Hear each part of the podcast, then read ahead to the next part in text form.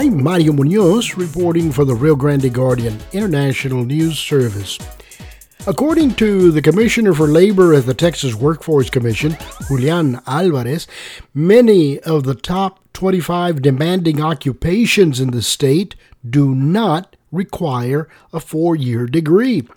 Labor Commissioner Julian Alvarez was one of the panelists during a virtual panel hosted by Teach for America on November tenth. Thank you for joining us. Good afternoon. My name is Deborah Cordova. I am a partner with the law firm of Walsh McGurk Cordova Nixon, and I'm also a proud member of the Teach for America Rio Grande Valley Advisory Board. Once again, welcome to today's panel. We are all eager to be a part of building a more resilient R G V in the future. As I believe you all may know, Teach for America finds and develops teachers and leaders and places them in classrooms in communities across the Rio Grande Valley and the entire country, who then go on and lead every sector. Thank you for the investment you have made in our work and mission. Thank you so much to our Rising Up sponsors today, U T R G V and U T Health Rio Grande Valley, V T X one Companies, and Mission Economic Development Corporation. Um, you helped power today's webinar so all of us could discuss this important topic. We also would like to thank all of our Future Ready sponsors. Your support helps support this really important conversation today, um, and all of the work Teach for America does to support our educators and our students across the Rio Grande Valley. And we also would like to thank our very loyal, faithful annual sponsors who, through their contributions each year, um, are able to ensure that Teach for America is finding, developing, and supporting the best leaders possible in education. And Deborah, if you are back, I will let you take it from here. Thank you, John. Uh, it is my honor to introduce our moderator for Resilient Rio Grande Valley panel. She is my former law partner, a phenomenal community leader, and Vice President of Go- Governmental and Community Relations at U T R G V. Please welcome your moderator, Miz Veronica Gonzalez. Thank you, Deborah. And it's so good to see everyone, even if it's virtually. I'm very pleased to be with you today as your moderator and to facilitate this very important conversation. I think we'll all agree that it's been a very challenging twenty twenty. Uh, perhaps more so in the Rio Grande Valley than in many other locations. And while the challenges haven't gone away and probably won't for some time, it's important to be looking forward and to plan for the future that we want to build.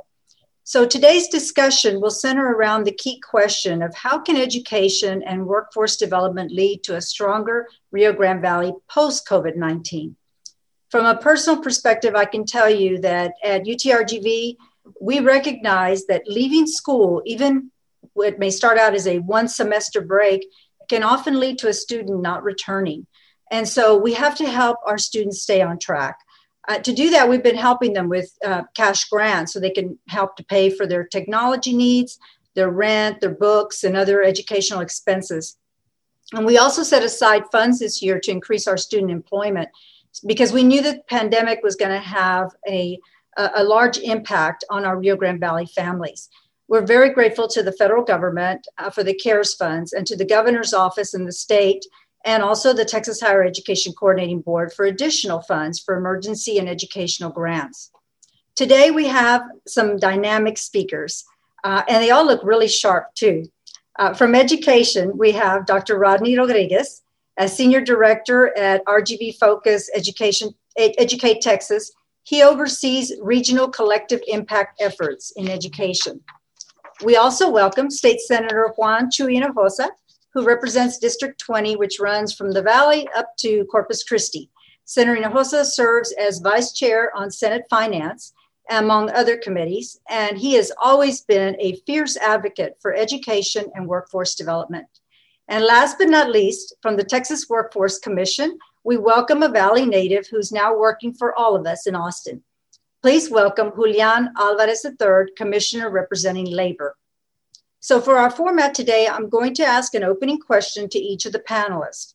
I have asked them to please keep their response to under three minutes so we can have some follow-up questions based on the responses. I will then ask a concluding question to all of them. And time permitting, we will have about five to ten minutes at the end. So you can chat your questions into the chat box to the host. And we're going to look for trends and aggregate the more popular ones. So gentlemen, let's get started. Um, this is a question for all panelists.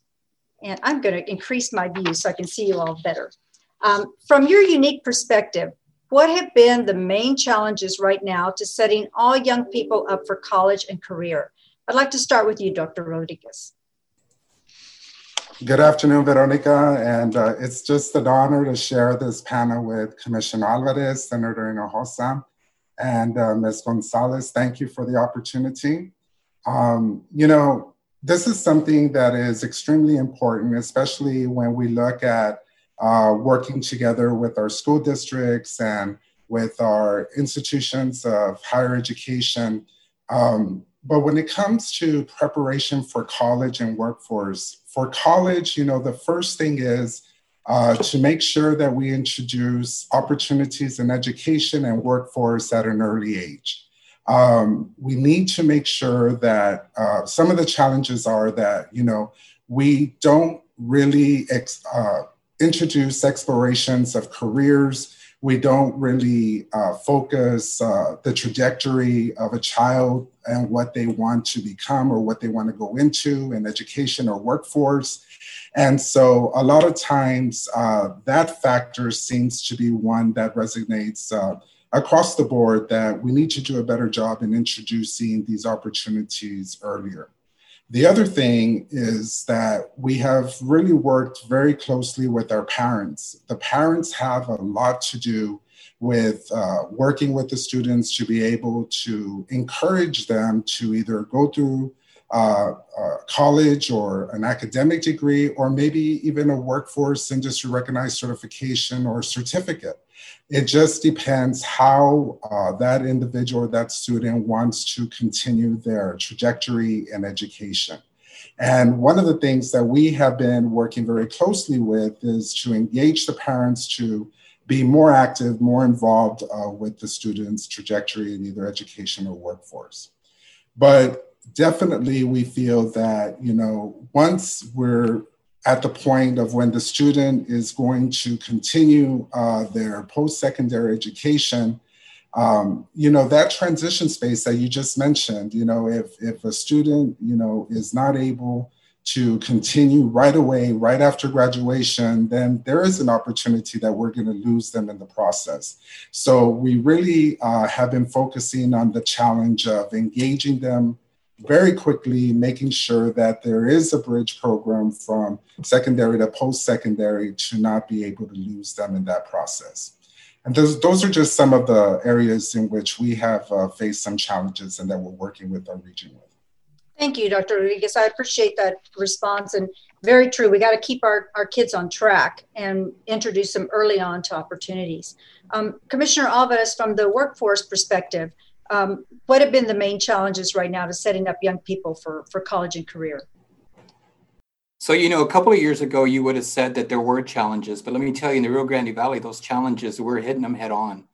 And what I mean by that is, you know, early on, what we're doing, along with the help of our senators and representatives, we've been able to be creative. We've been able to not only be thinking outside the box, but be able to put a, a plan into place. And I'm going to use some of some of the examples that we've done uh, and how we've been successful with that. So platforms like this, Veronica, have been excellent. It's exposing young adults, educators, the business community, and everyone that they're that every individual early on has an option. Let me share with you, at the Texas Workforce, we have the top twenty-five demanding occupations in the, this state. And I will tell you that the majority of these occupations don't require a four-year degree. Now, there's nothing wrong with a four-year degree. Believe me, we all, most of us that are on, on the on today's call have one. But we need to make sure that we inform individuals early on that they have options. There's nothing wrong with being a plumber or an R N going through the A D N program, or a dental hygienist, or a fireman, or a police officer. These are options. Now, one of the things that I love about what we've done in the last two sessions is take ideas and put them into action. Rodney, Doctor Rodney Rodriguez mentioned earlier about counseling, some type of mentor program early on. Well, let me tell you, I don't know if your uh, if your audience is familiar with Senate Bill one fifty-four. Senate Bill one fifty-four allowed the Texas Workforce Commission to actually embed people from industry to go into the school districts and actually serve as counselors, not academic counselors, but career counselors. And what they're focusing on are those challenges that people have early on. For example, if someone is a foster youth, our counselors understand the services that Texas Workforce provide. They also know about apprenticeship programs, pre-apprenticeship, C T E programs. These people are listening to our industry leaders, the L N Gs, the SpaceXs that you have there, the expansion of road construction, um, the courses that you offer at U T R G V or at South Texas College, T S T C or Texas Southmost. They're experts, Valley Grande Institute. What we're doing is we're actually providing these individuals early on with options that they have. So that happened. That came into fruition thanks to people like Senator Hinojosa and other representatives that represent the Valley and Senator uh, um, um, Lucio. Um, and they may not acknowledge that, but we've also have been able to implement things like coding camp for girls. Doctor Rodney Rodriguez mentioned, do we have enough people going into STEM-related occupations? Are they aware of those occupations? We were, as an agency, able to actually implement the coding camp for girls that U T R G V was on the receiving end, and so was Doctor Alvarado from Region one, where we got twenty girls from the South Texas region to actually go to a STEM camp.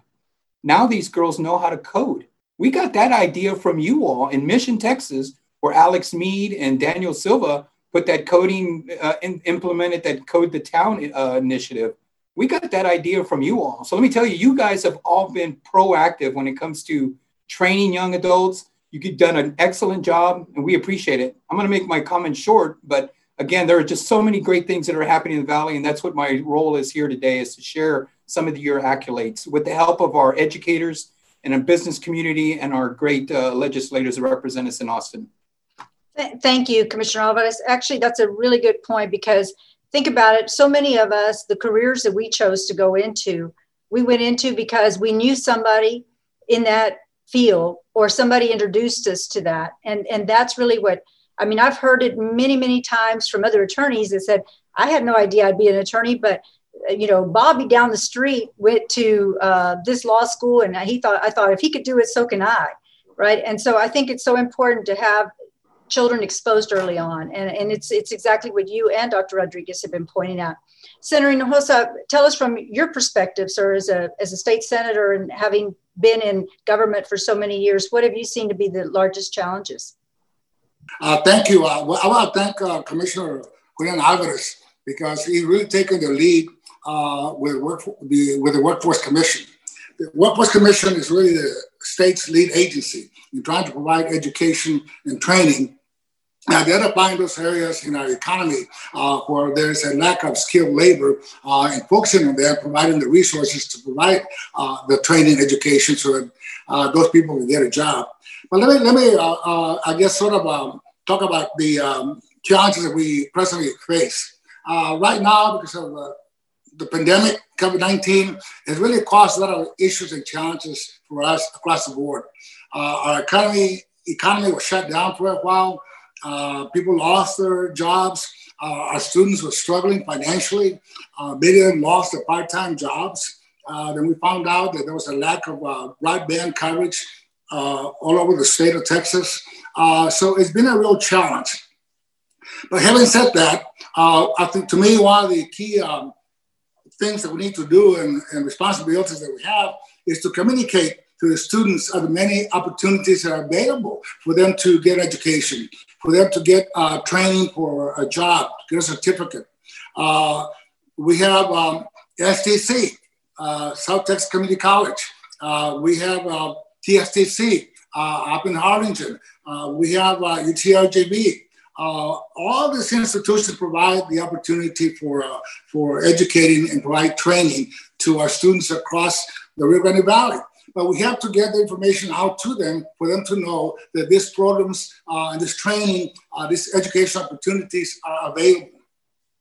Uh, for example, the JET program, uh, the JET program to develop career and technical education programs that we have had all over the state. Uh, it's a very, very, very effective program we have in the state of Texas. Uh, the other thing is that we do apprenticeships uh, at the Texas industry. Uh, we pay up to ten thousand dollars per apprentice uh, that is working with a with a company to learn the trade or, or um, learn the job. Uh, and for us, the real challenge has been uh, matching the skilled jobs that are needed with the training and educational programs and people who are looking for a professional or a skilled job. In other words, trying to find the right fit uh, for a person who wants uh, to get educated, who wants to learn certain skills, identifying, focusing on uh, to match what we're hearing from the business sector that tells us we need people who are trained uh, and skilled in this type of uh, Uh, profession, this type of job that's available, but we can't get it. So for us, doing that through the private sector, through our educational institutions, uh, and through the Workforce Commission uh, is a way to be a lot more responsibilities and more uh, opportunities for our students. Um, absolutely, Senator. I think you're you're right on. And you were talking about some of the challenges. And one of those challenges you mentioned was about broadband. And we have seen that highlighted more than ever now. Uh, because so many students are having to learn online. Tell me, do you believe that this is an issue that will be addressed by the state? Because right now we've got cities and counties and others that are trying to provide more access with hotspots and technology, and but you know they're they're only they're limited, and it's kind of a patchwork because some places are doing it and some others are not. So, do you think this is going to be addressed at a statewide level, like perhaps statewide broadband, uh, or do you think it'll be left to local governments? Are you asking me? This is what I think.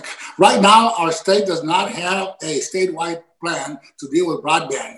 Uh, and we will be changing that this coming session. Uh, it really needs to be a united uh, effort throughout the state. It cannot be done on a piecemeal basis uh, by our cities and counties uh, uh, and schools on their own. Uh, so we have to have a statewide plan to be able to access and provide broadband across the state. Uh, but let me make a point. Uh, right now, you have the private companies like A E P, uh, you have A T and T, you have some of the rural electric companies. Uh, they're also cooperating in allowing some of their infrastructure uh, to be set up and be used to expand broadband. Uh, so the answer to your question, yes. Uh, the state will be looking at setting up a statewide plan so we can help all the regions of the state uh, have access to broadband. That that's great news. And in fact, you know, it, it affects even more than just education. We've seen that um, we're seeing a lot more telemedicine being offered today. Uh, and so we want to be able to expand access to care as well. So I think, and especially um, in the schools, we've, we've seen uh, psychological um, uh, care being provided to our students as well. And probably it's going to be more important than ever after this pandemic, so or during the pandemic. So thank you for that. And I'm glad to hear that um, we're looking at it from a statewide perspective. Well, and let me add that uh, that will allow us to be able to access federal funding uh, if we have a statewide plan. Terrific. Well, we always want to be able to tap into additional funds if we can. Uh, I know, Doctor Rodriguez, you agree with that. We always are looking for more funding. Uh, and let me ask you, since we've been talking about the digital divide, yeah. uh, could you tell us how um, how significant has it been, have you seen in the K through twelve, and what do you believe are going to be the short-term consequences of that and the long-term consequences? Veronica, you know, I'm really happy to hear that from Senator Hinojosa. You know, this is one of the areas that we have really, as a collective impact organization and working with school districts, institutions of higher ed, business, workforce, you know, we have really seen, especially in the rural areas and the hardest to serve communities, we have really seen the impact that what we were not prepared for has come to fruition. So definitely, we have worked with our grassroots organizations. And I know Senator Hinojosa mentioned that we shouldn't be working like piecemealing it, but for right now, due to the need that we have in the rural areas and, and the hardest to serve communities, we've been working with our grassroots organizations such as Lupe, Arise, or Equal Voice Network, you know, to be able to provide resources. And through the Bill and Melinda Gates Foundation, we have recently set out a request for a proposal just for that, to offer computer equipment, Wi-Fi, uh, whatever the families in those areas need to be able to have access. But here's the thing that we need to keep in mind is that, you know, for as much work we're going to be doing with the digital divide and making sure that we have this uh, access to families and children, there is the question that comes up due to the unemployment rate and the impact, you know, COVID and other uh, reasons has really faced our region is basic necessities. And when I talk about basic necessities, it's the fact, can our families pay the light? Can they pay their rent? Are they able to get food on the table? So we really have to also focus. I mean, it's great and dandy that we're going to have, you know, all this high-tech equipment, but if people can't pay their light, how are you going to access this equipment? So I want also to make sure that we keep in mind that that's going to be a huge uh, uh, challenge uh, moving forward. Well, that, that's a really good point. I know we set up some food bank. We have our food bank at the university, our food pantries, and a lot of giveaways of food and, and especially healthy food.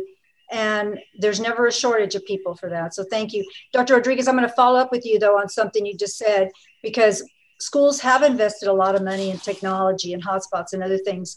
And so this this pandemic at one point will end, we hope, sooner than later.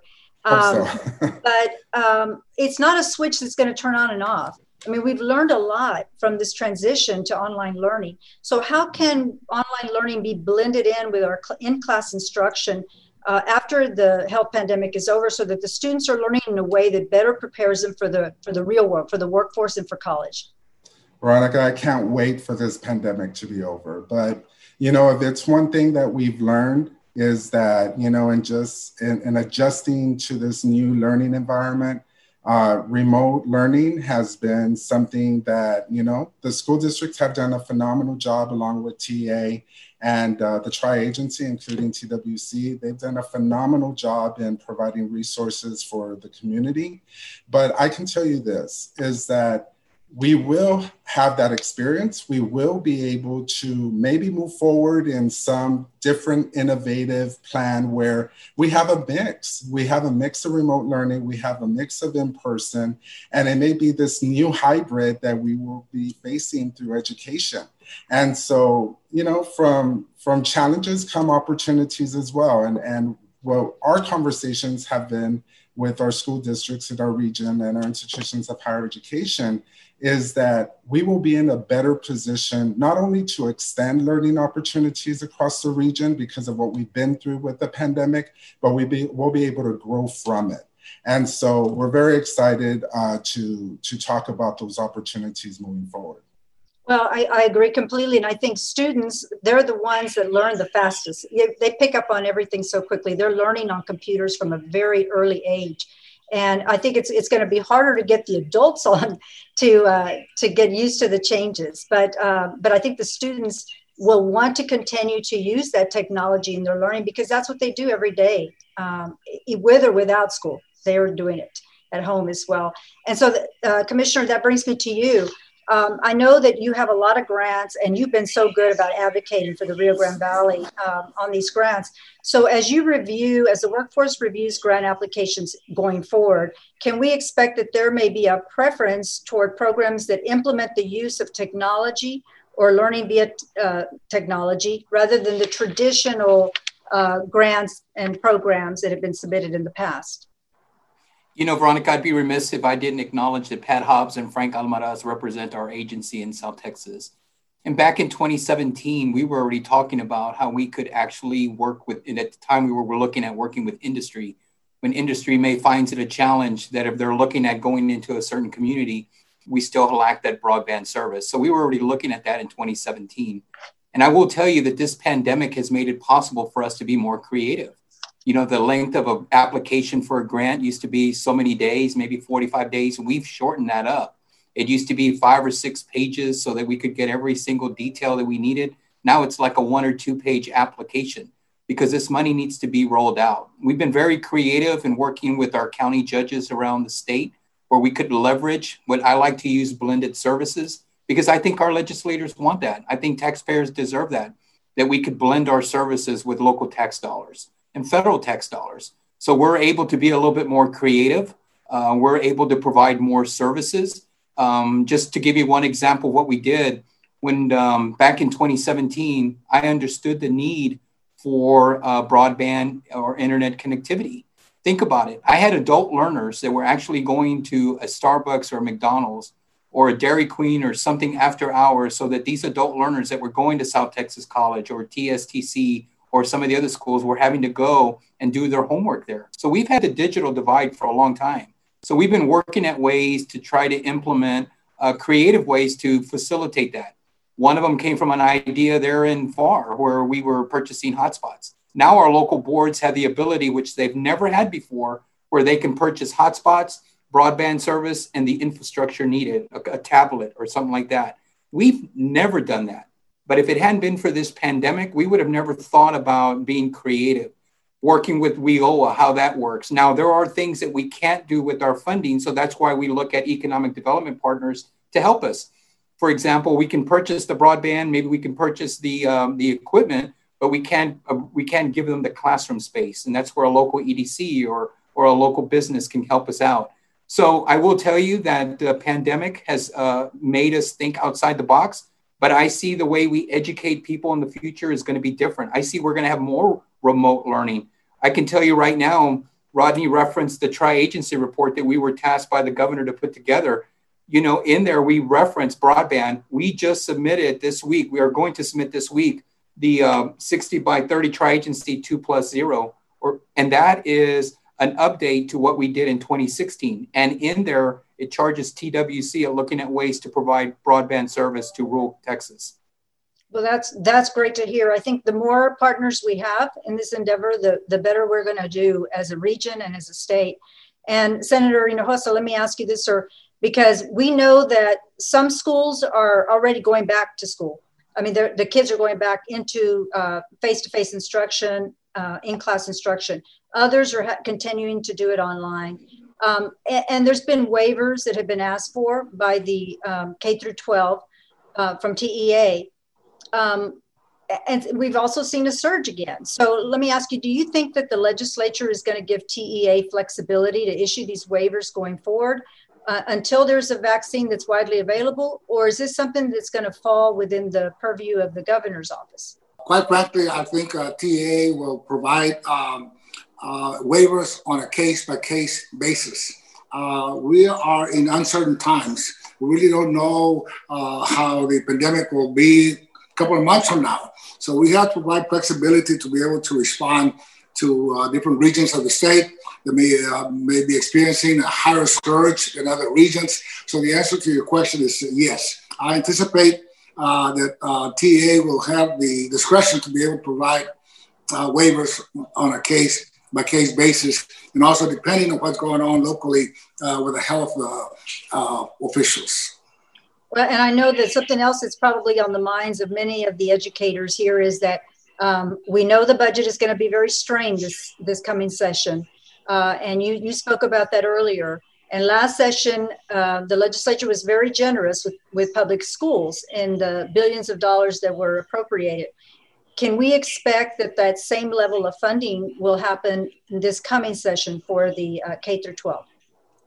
Uh, last session, uh, we increased funding for public education by eleven point five billion dollars. Uh, and we really we really reformed the way we fund public education by focusing on the needs of the students and not uh, on the wealth of a school district. Uh, we increased allotments by one thousand dollars per student. Uh, and that's a big change, a huge change.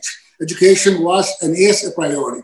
I think this coming session, uh, from the conversations with the leadership and other members, Uh, we will we will make education a priority and, and continue funding our education at the same level we did last session. Keep in mind that when we left last session, we had a three billion dollars deficit, uh, excuse me, surplus. Uh, now, because of the pandemic, uh, the crash uh, the, uh, of, uh, of uh, oil and gas prices is crashing to the uh, basement. Uh, we now have a deficit of uh, four point six billion dollars, but we also have eight point six billion dollars in the rainy day fund. So we say within the five billion dollars uh, deficit range, uh, we'll be able to manage that next session. Uh, and again, uh, committing to uh, higher, uh, to public education, that we intend to keep the same level of funding next session. Well, that's good to hear. And, and I'd be remiss if I didn't say, also make sure that you for, fund the formulas for higher ed, because we're all continuing to grow, and make sure that our students not only get through that high school, but then go on uh, and get a higher education. So thank you, sir, for, for that. And we know that you're out there fighting for us, and we, we appreciate all the work that you do day in and day out. Uh, Doctor Rodriguez, I'm going to turn to you for a moment, because you mentioned earlier the pipeline programs, or you mentioned that we have to be able to have that bridge for students so that they have opportunities early on brought to them, right? I know at U T R G V, for instance, we have uh, we have several pipeline programs. We have the early college high schools. Uh, we have uh, Vaqueros M D uh, program. So it's an early admission program for South Texas high school students. And we have, of course, uh, JAMP and others that help students when they get into college to go into medical school and other careers. So how important do you think these pipeline programs are going to are, are to creating these career pathways? And what are schools doing, I guess, you know, to partner with universities, community colleges, and others to make sure that um, they're getting those programs in place? Veronica, you know, I would be remiss if I didn't acknowledge uh, Commissioner Alvarez uh, for being the champion when it comes to transitioning and, and offering pipeline programs from secondary to post-secondary. You know, um, and I just need to mention this, uh, Commissioner Alvarez, uh, through my tenure in workforce, has been an amazing support. Uh, along the Texas-Mexico border, we have uh, worked together in different initiatives. And Commissioner, I want to thank you for your support when it comes to workforce in our region. But with that said, you know, very important. I mean, this is this is where the rubber meets the road, because uh, when we afford opportunities, not only academic opportunities, and I know all our scholars cringe when I say this, but, uh, you know, we're also talking about community colleges. We're talking about industry recognized certifications. We're talking about level one, level two cer- certificates. These are all opportunities that, like Commissioner Alvarez mentioned, They've, uh, they, T W C has funded liaisons to work with counselors. And, and here in the Rio Grande Valley, that's what we do with Frank Almaraz, with the Workforce for Lower Rio Grande. We have these partners that go into the schools, they talk to the counselors, they talk to the students, they uh, encourage uh, career exploration opportunities. And this is how we get students excited. We get students starting to think about their careers. And then it works simultaneously with how they're going to go through their educational path. And I'll give you one, one prime example. So colleges are able to have students come in, and if they don't go through an associate program or certificate program, they can go through an industry recognized certification program. And then when they do that, these become stackable credentials that go into pursuing their education. So it's not to say that their, their educational journey stops when they get a, a certification. It's the beginning. They're going to move on to different elements in, in their journey to acquire a certificate or degree. And so it is vital to make sure that we continue these opportunities, making sure that we engage, just like we have our teachers come in for summer internships where we talk about careers, we talk about uh, industry, and then they in turn go back to the schools and incorporate it in their curriculums to be able to teach the children about these opportunities once they graduate. So yes, it is vital, it is important, and I encourage it to continue, Veronica. Well, thank, thank you, Doctor Rodriguez. And you mentioned uh, kudos to uh, Commissioner Alvarez for, for doing this work. And Commissioner, so um, let me ask you, how can K through twelve, community colleges, technical schools, and higher ed continue working together to expand those opportunities for our students, and, and to also assure that we're meeting the needs of the workforce? Um, Because we will hear sometimes that there's a disconnect between the workforce and education. And I think it's just a matter of really talking to each other, making sure you align your curriculum and so forth. But we hear people say, oh, we don't have an educated workforce. And then we hear the schools say, we have the educated workforce. We just don't have the jobs for them when they get out. So how can we continue to align those two? Well, you know, I mentioned earlier um, the creation of the tri-agency group. Uh, tasking T E A, higher ed, and Texas Workforce to work together. And I also referenced the manual that I had. Let me tell you, um, we were very fortunate that in twenty sixteen, we visited with different parts of uh, of the state, listening to stakeholders about the value of education and making school more affordable.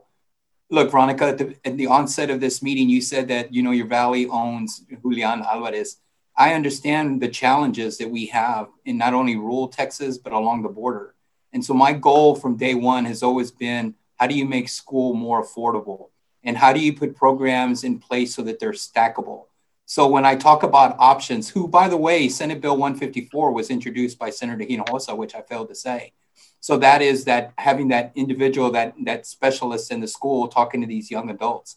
Look, what's happening in the Valley? I'm talking to your office right now about uh, an apprenticeship in I T. You guys are looking at doing a uh, cybersecurity apprenticeship program. We would have not had these discussions two or three years ago. We're having them now with you because there's a demand for it in the Valley with Lone Star Bank or some of the other institutions, municipalities, counties are looking for people that do uh, uh, that look for fraud. And then, of course, we're having discussions with manufacturers, you know, people that are telling us what the demand is. So what I wanted to just kind of reiterate is that industry's driving on how we're training people in the Valley. You guys are listening to them. The community colleges are listening to. Heck, the high schools. You know, the, the senator referenced earlier about the JET program. I mean, that was at the state comptroller's office. That was money that's actually allocated to South Texas in the high schools and community colleges for equipment. P S J A, La Jolla, Port Isabel, Rio Grande City, Weslaco, all of these schools in the past had never applied nor received JET funding for equipment. What industry's looking at? Look, you got Mario in Brownsville that's got a heavy interest in what's happening at the at the, at the Port of Brownsville. And you got all these L N Gs. Are we prepared for these L N Gs? Are we telling young individuals early on that these are occupations that are in high demand in South Texas? I know Pat Hobbs and everybody else is. I mean, we're telling everybody, but are we are we resonating? Is that message being resonated to our students early on that these are good paying careers? And one of the things that you keep referencing that I like, Veronica, is you're telling people that we're preparing individuals for careers and not jobs. And I appreciate that because every there are going to be good paying careers out there and there is no brain drain. My God, some of the smartest kids just by the I've looked at your first robotics that you have in South Texas. You have some of the brightest kids in the state in South Texas. And I've seen them. I've seen them compete in Houston at the world, you know, competing against other states, and they've done well. Our so, kids can compete with any any kids. In that's any- right, Veronica. That's right. And for anyone to say that you can't, let me tell you, I'm very fortunate that I'm sitting here as a commissioner and I'm able to compare what the Valley has to other parts of the state. We are way ahead of the game. Who wouldn't want to have L N G, the L N Gs in their backyard, SpaceX, expansion of highways, The the educational schools that you have? U T R G V is a first class institution. The medical school, you the know, medical school. So many opportunities for kids today. And it wasn't by accident. The Valley has been proactive. People like at the Rio Grande Valley Partnership prior to me with the leadership of Sergio. Man, I mean, you guys, you, you don't know the discussions that we have. They always reference, wow, I wish we did that, or I wish we had that. So congratulations to you all for being so proactive. I, I don't know how to say that there's any issues because the issues that are coming across have been uh, addressed. And so we appreciate that. And, you know, even though we're experiencing a pandemic and the and the and the senator knows this, I would be I, I would, you know, I would I would be remiss if I didn't say that we're experiencing issues with unemployment insurance benefits. But we're doing a lot of great things in training people that have been dislocated, furloughed, or out of jobs, or even looking at a new skill to thanks to higher institutions and the business community. Well, that's so true. I mean, I think it's it's been so unfortunate this pandemic hit when it did, because we were on a trajectory, um, you know, and uh, on a very good trajectory because of all the opportunities that are here now in the Rio Grande Valley.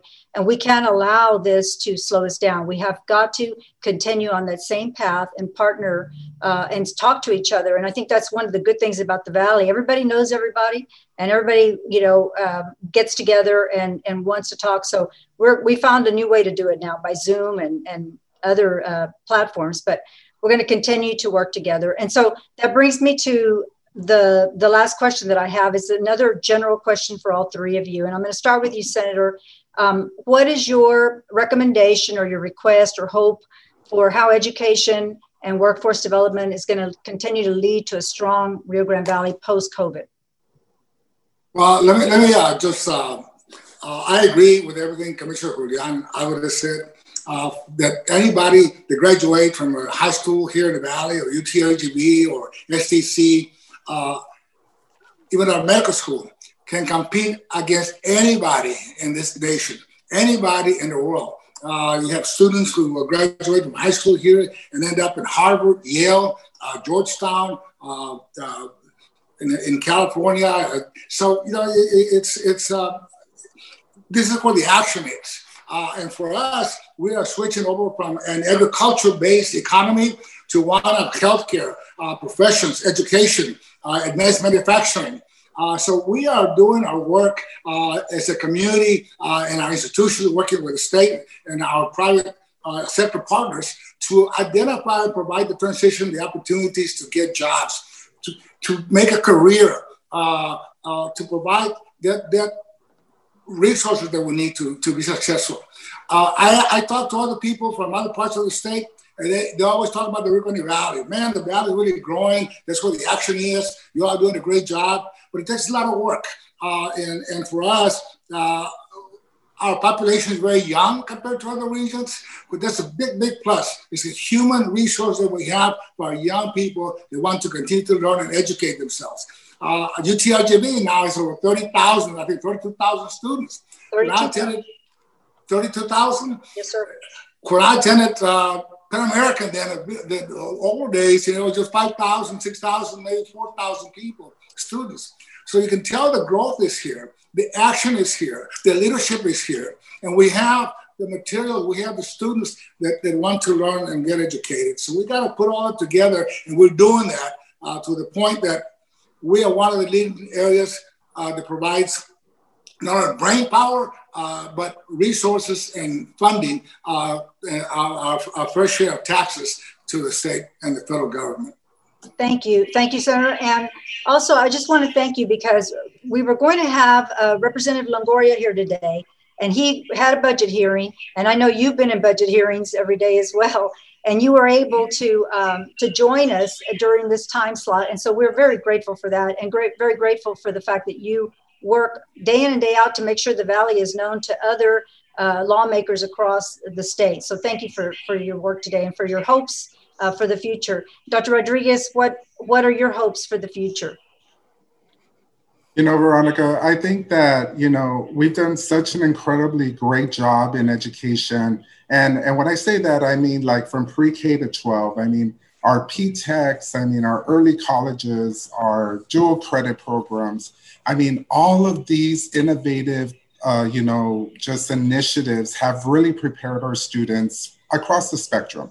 I mean, and when we work with our collective impact uh, leadership team, we're talking about cradle to career.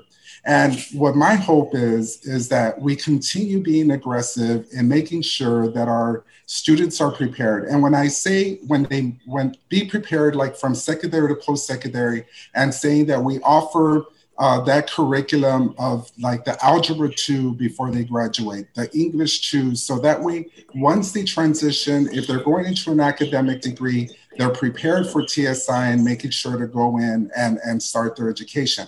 But for whatever reason, if they are not going through an academic degree, we will be able to provide other alternative educational um, uh, trajectories for them in industry-recognized certifications, level one, level two certificates. We need to open up all the faucets of opportunity of education for our kids. And I think that that's something we're doing well, that's something we'll continue doing, and that's my hope for the future. And uh, Commissioner Alvarez, let me end with you. So what are your recommendations for how we're going to be stronger post-COVID? I say we continue listening to industry. Uh, a perfect example of that is one of the things that we're working with you, Veronica, in your school. And that is, and we've had this discussion with Senator Hinojosa, is creating a micro-credential.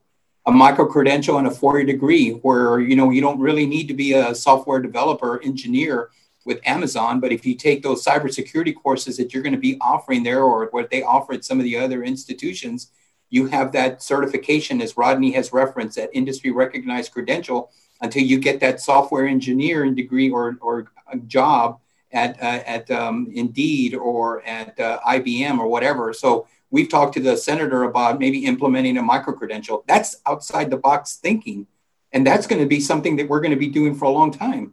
Or, you know, how about training these high school kids that we're going to be doing at D H R, where we're going to be busing high school kids to learn how to repair and maintain equipment at the hospital with COVID um, relief funding that we receive from the federal government. And the only condition is, is after they go through the training that D H R hire them. I mean, that's a, that's a win-win. And so those discussions we had probably prior to COVID when we met with uh, the senator and the leadership at D H R and U T R G V. So we've been having a lot of discussions. I guess the last thing I would like to leave with is platforms like what uh, uh, John and uh, Miz Gonzalez have put forth, and with you, Veronica, always being a champion for South Texas as well. Um, you know, platforms like this gets the message out, and it's important for us to continue doing that. And we need to take advantage of the accolades that we continue to receive, because the Valley's done some really good things. And I think the, the platform that you guys have put forth today al- allows us to acknowledge that. Um, but but um, we only play a small role, and we still have a lot of work to do. But I think outside the box thinking, listening to educators, listening to the business community is going to make us, it's going to put us one up. So I know these are probably closing remarks, but I just wanted to thank you for for everything that U T R G V does and how they've always been able to support our interest and the needs of, of school stu- of students. Thank, thank you, Commissioner, and we appreciate that. It is a joint effort among um, the K through twelve and post um, K through twelve, the K through sixteen, really, community. Um, I, I thank you for answering those questions, and we've had a lot of questions coming in through the chat, so we're going to try to address some of the more popular ones. Um, this is one that I think y'all can all look at from a different perspective, but the question related to mental health and the stresses that we're all seeing right now, and we we are all feeling it. Um, so what what efforts are taking place in your respective areas to address the mental, emotional, and financial stressors that families are grappling uh, with because of COVID? Senator, um, what are some of the things that are taking place to address the stress? You're on mute, sir. Uh, quite frankly, uh, uh, mental health is a very important and, and an issue and a priority for us as a state. I think last session we uh, appropriated approximately seven point two billion dollars uh, across mental health uh, agencies and programs. Uh, we uh, set aside one hundred million dollars for mental health consortium for our, our public schools uh, throughout our state. Uh, so. Uh, we also uh, have additional funding under COVID, uh, under the CARES Act, that's been provided to help people cope uh, with mental health issues. Uh, so we are focusing uh, on mental health issues uh, pro- because of all the stress that's being created, if you will, uh, by the pandemic. Uh, so that's that's a that's a priority for us. Great, thank you. I know that, um, thank you for that money for the Mental Health Coalition. We're a member of it, and we've actually set up some telemedicine in some of the public schools to help students that are, um, even before COVID, that were dealing with a lot of the stressors. Doctor Rodriguez, what uh, what do you see going on in the, in the public schools uh, to address the mental health?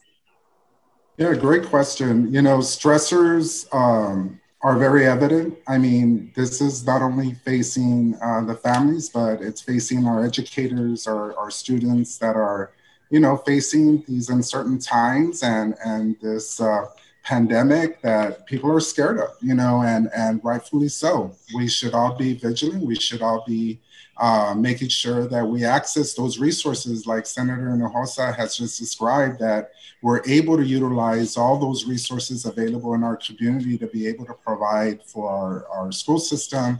But what we're seeing is that, you know, through our collective impact approach with working with our school districts, is that everyone is really focused and making sure there's a good balance and, and offering these uh, services uh, to the educators and students.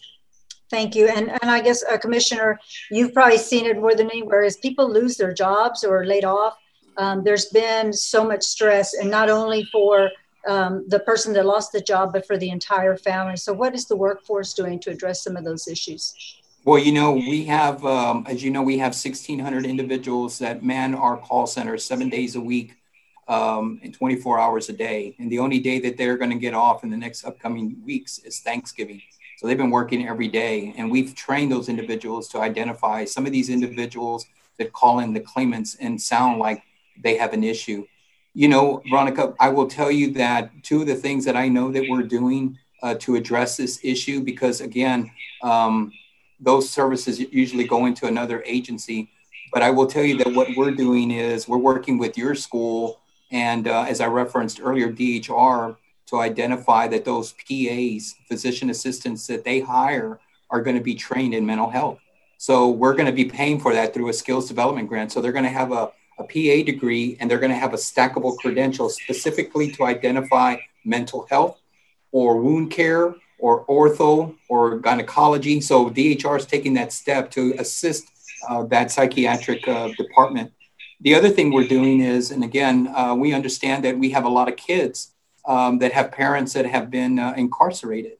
So something, again, thinking outside the box. We reached out to Wyndham School and T D C J, worked with them uh, and allowed prisoners, uh, those that are currently incarcerated, to talk to their students' teachers and find out how their how their kids, you know, are doing in school. And this is a big relief for young adults because their parents are still in communication with uh, their teachers, where, you know, usually when someone's incarcerated, there's they have no communication with anyone outside the prisons.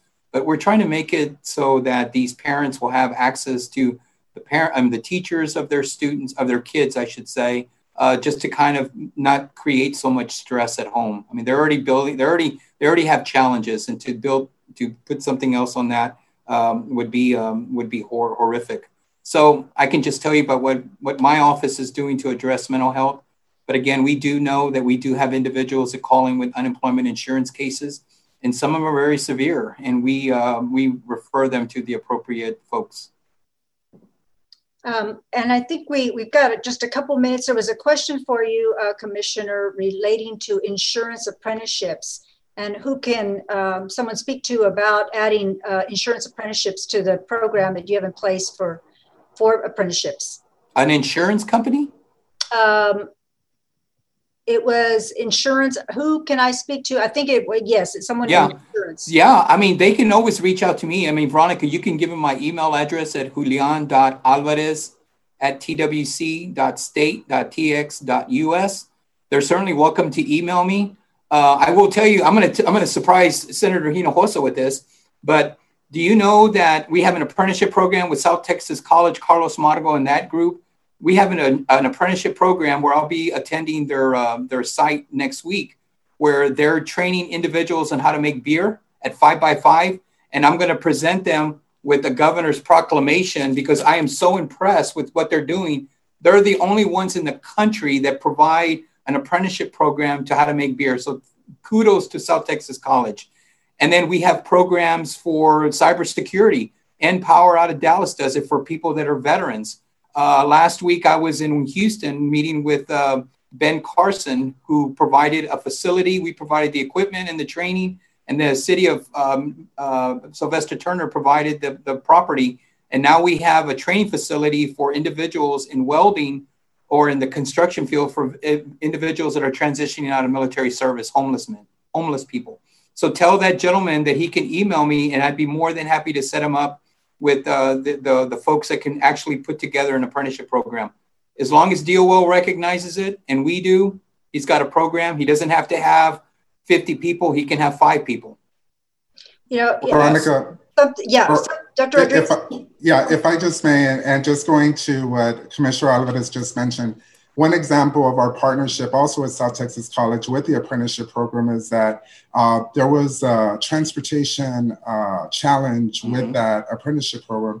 And we're happy to say we partnered with some of our philanthropy partners, and we'll be making an announcement for some gap funding that we will be providing for transportation to get the students to and from employers. So that should be coming soon. Well, and I'm, I'm going to have to, to sign off here on, on this part of the, the program, but I do want to bring up something, Doctor Rodriguez, that and to all of you really that was brought up in the chat, And, you know, we focus a lot on um, cybersecurity, the STEM fields, right? The science, the technology. But there's also mentioned that let's not forget about addressing the soft skills. Um, That's right. And, and, and I know we got we got away from it somewhat because we're all now doing it via Zoom.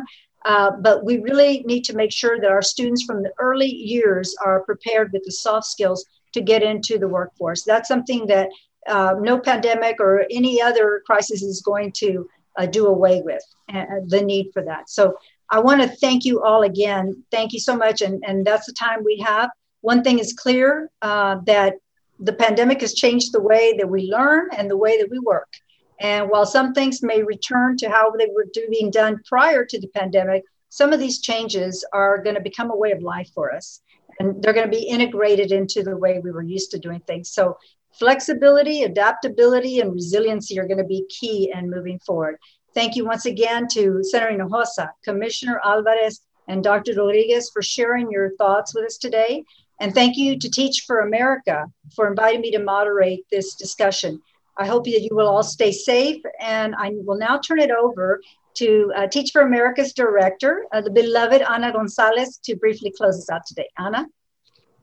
Thank you so much, Veronica, for always facilitating such critical and essential conversations. We're very grateful for you. And I want to extend a very warm thank you to our panelists today, Doctor Rodriguez, Julian Alvarez, and Senator Hinojosa. Thank you so much for your insight, your wisdom, and always for being champions for students and families in the Rio Grande Valley. Um, we have some incredible sponsors, too, that we'd like to thank, and that's V T X one, U T R G V, and the Mission E D C, our rising sponsors, and all of our future ready sponsors for supporting today's event and Teach for America.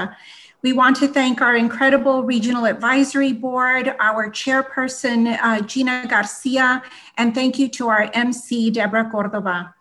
To all of you, we want to say muchas gracias for making the time to attend today.